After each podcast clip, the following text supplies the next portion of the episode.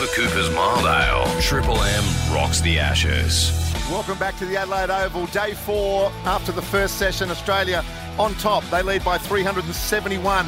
Marnus is 31. Head is 45. Three for 89 in that session off 27 overs. Uh, first hour, three for 18. So the second hour dominated by the Australians. Gus Worland here with Merv Hughes and Merv in the lunch break. All thanks to our mates at Canadian Club. Fantastic to have your top five Ashes moments, mate. So let's throw it over to you, brother. Top five Ashes moments, and I'm paying tribute to, to tribute to our Triple M commentary team. Okay, so a um, couple of honourable mentions before I get into the top five. Uh, Terry Alderman's dismissal of Robin Smith's second innings at um, at Lords. If you have a look at that, it was a ball that angled in, pitched about leg stump, hit the top of off stump, so a little bit of seam, a little bit of swing, um, and it was just a, a fantastic ball. Um, the other one was 81 at Leeds, a bloke by the name of Ian Botham, he, he was then, Sir Ian Botham now, um, took to the Aussies. Uh, we're almost in the top five, but because it was English dominance, we mm-hmm. thought we'd leave that out. Okay. But uh, number five for, for me was um, Lords in 2009. It was part of an Ashes tour, but it was a, a one day international. Uh, Callum Ferguson's first game for Australia, uh, 71, so 50 on debut from, from Callum Ferguson. Let's have a listen. He's got hold of that this time. That'll be 4 and 50 for Callum Ferguson. So a second successive half century at the start of this Battle series. He was top scorer at the Brit Oval the other day. Quality player, quality person. Oh, and fantastic. And, and for him to do that, and obviously robbed of, of more international play with Australia with, with that knee injury that he copped in South Africa. Uh, then we move on to, to my number four, 1995, um, test debut to, to Greg Blewett. What an outstanding effort. Let's have a listen. He's gone for it. It'll be two. That'll be the hundred for sure. It's gone down to third man. What a magnificent effort by Greg Blewett. And obviously went on and played a lot of games for Australia. And again, another member of the commentary team and a quality fella. Yeah, and that's what we're looking at. Triple M commentary team here. Mm-hmm. Uh, now, two and three. I wrestled with this one, but number three for me, Brad Haddin. Um, 100 on Ashes debut um, in, in, 2010. So a big hundred to, to, Brad Haddin, who is I played a bit of cricket with him at the Canberra Comets when he was a young bloke, and to watch him develop and become the man he come he's become today, Gus. I'm just so proud of him. Yeah, so am I. Let's have a listen to Had's hundred. Get on, you little beauty. What a fabulous innings that is. It's taken Brad Haddin 138 balls to make 100 in England for the first time. Yeah, beautiful from Had. So that was number what? That was number three. Okay. Number two, um, could have could have quite have easily been Bluey, but because I played in this game, Mark Waugh mm. In 1991 on debut against England, uh, another hundred. He got selected, and his brother was dropped four. Yes. Have a listen. That's it. He smashed it to the boundary. That's Mark Waugh's 100. 100 on debut. What a magnificent innings it's been. It's his 26th first class 100. So wonderful to hear that commentary as well, isn't it? Yes. But uh, Mark Waugh, what a player.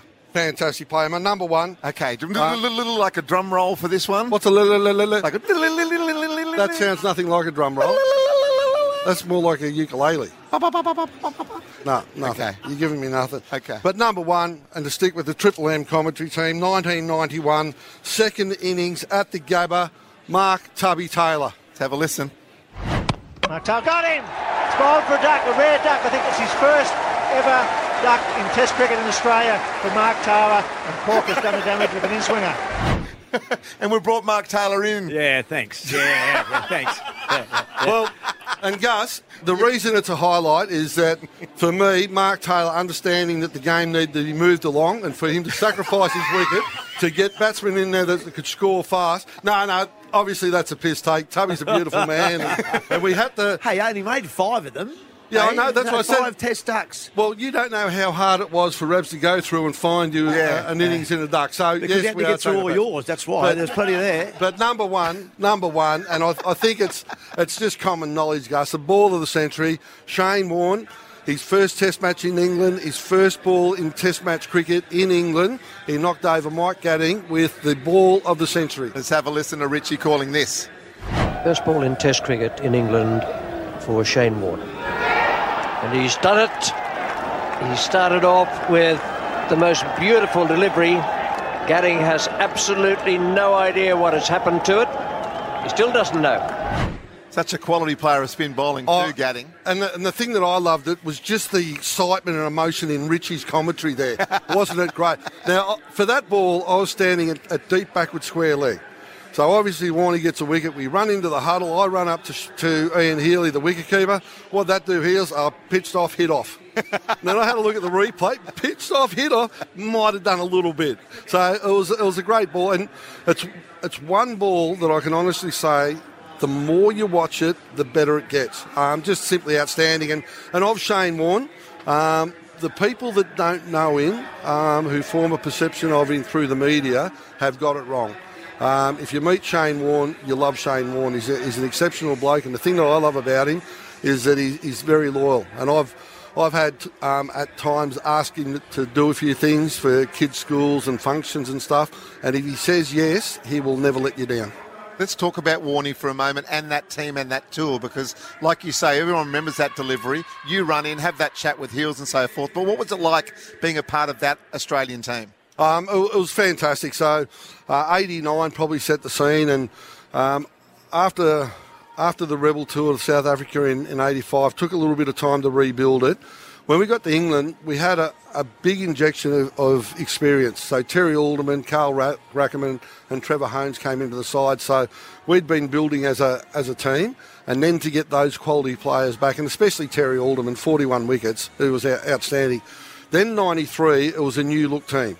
Um, so we went over there. We had young blokes like Michael Slater, Matthew Hayden, Damien Martyn, Wayne Holdsworth, the fast bowler from New South Wales, Brendan Julian, Shane Warne himself, um, and and it was a, a new look team. But we we were supremely confident. Where 89 were a little bit unsure, and the the really solid bond that I've got with the players that went on both tours. You got a, a, really strong bond with the 89 guys and the 93 guys, but the guys that went on both tours, I think there was about seven or eight of us.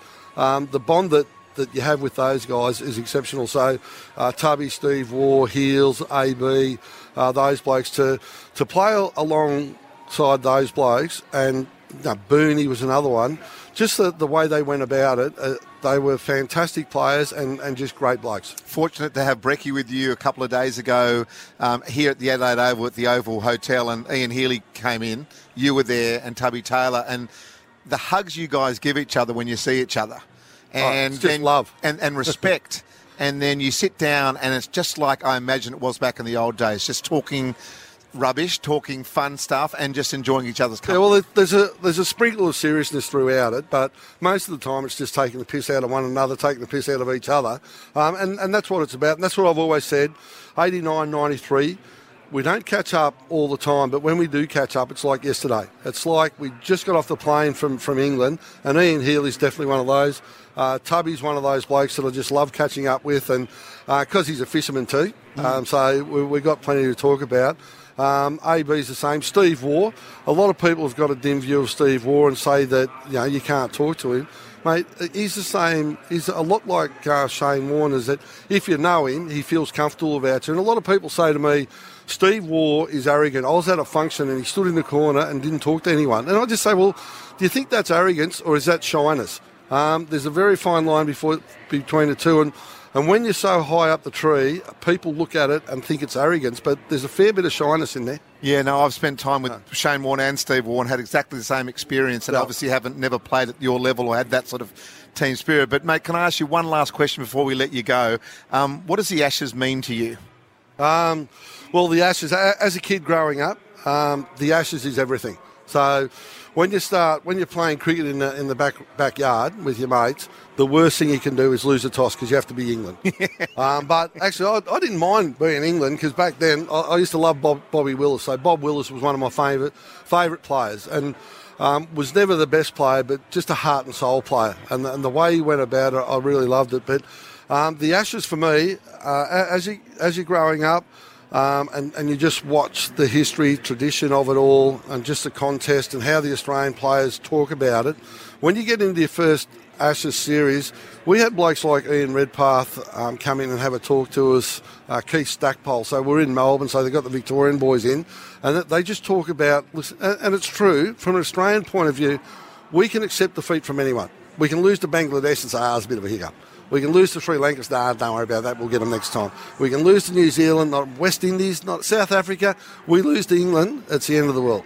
So people say that that um, the Ashes is, is life and death. Uh, I don't. I disagree with that. It's it's far more serious than that, Gus. Good on you, Merv. So lovely to hear from you, mate. Thanks for joining me in the No lunch worries break. all, Gus. We'll talk to you through the day. For Cooper's Mild Ale, Triple M rocks a cricket. Cooper's Mild Ale, the best mid-strength beer that tastes just like the full-strength. For Cooper's Mild Ale, Triple M rocks the Ashes.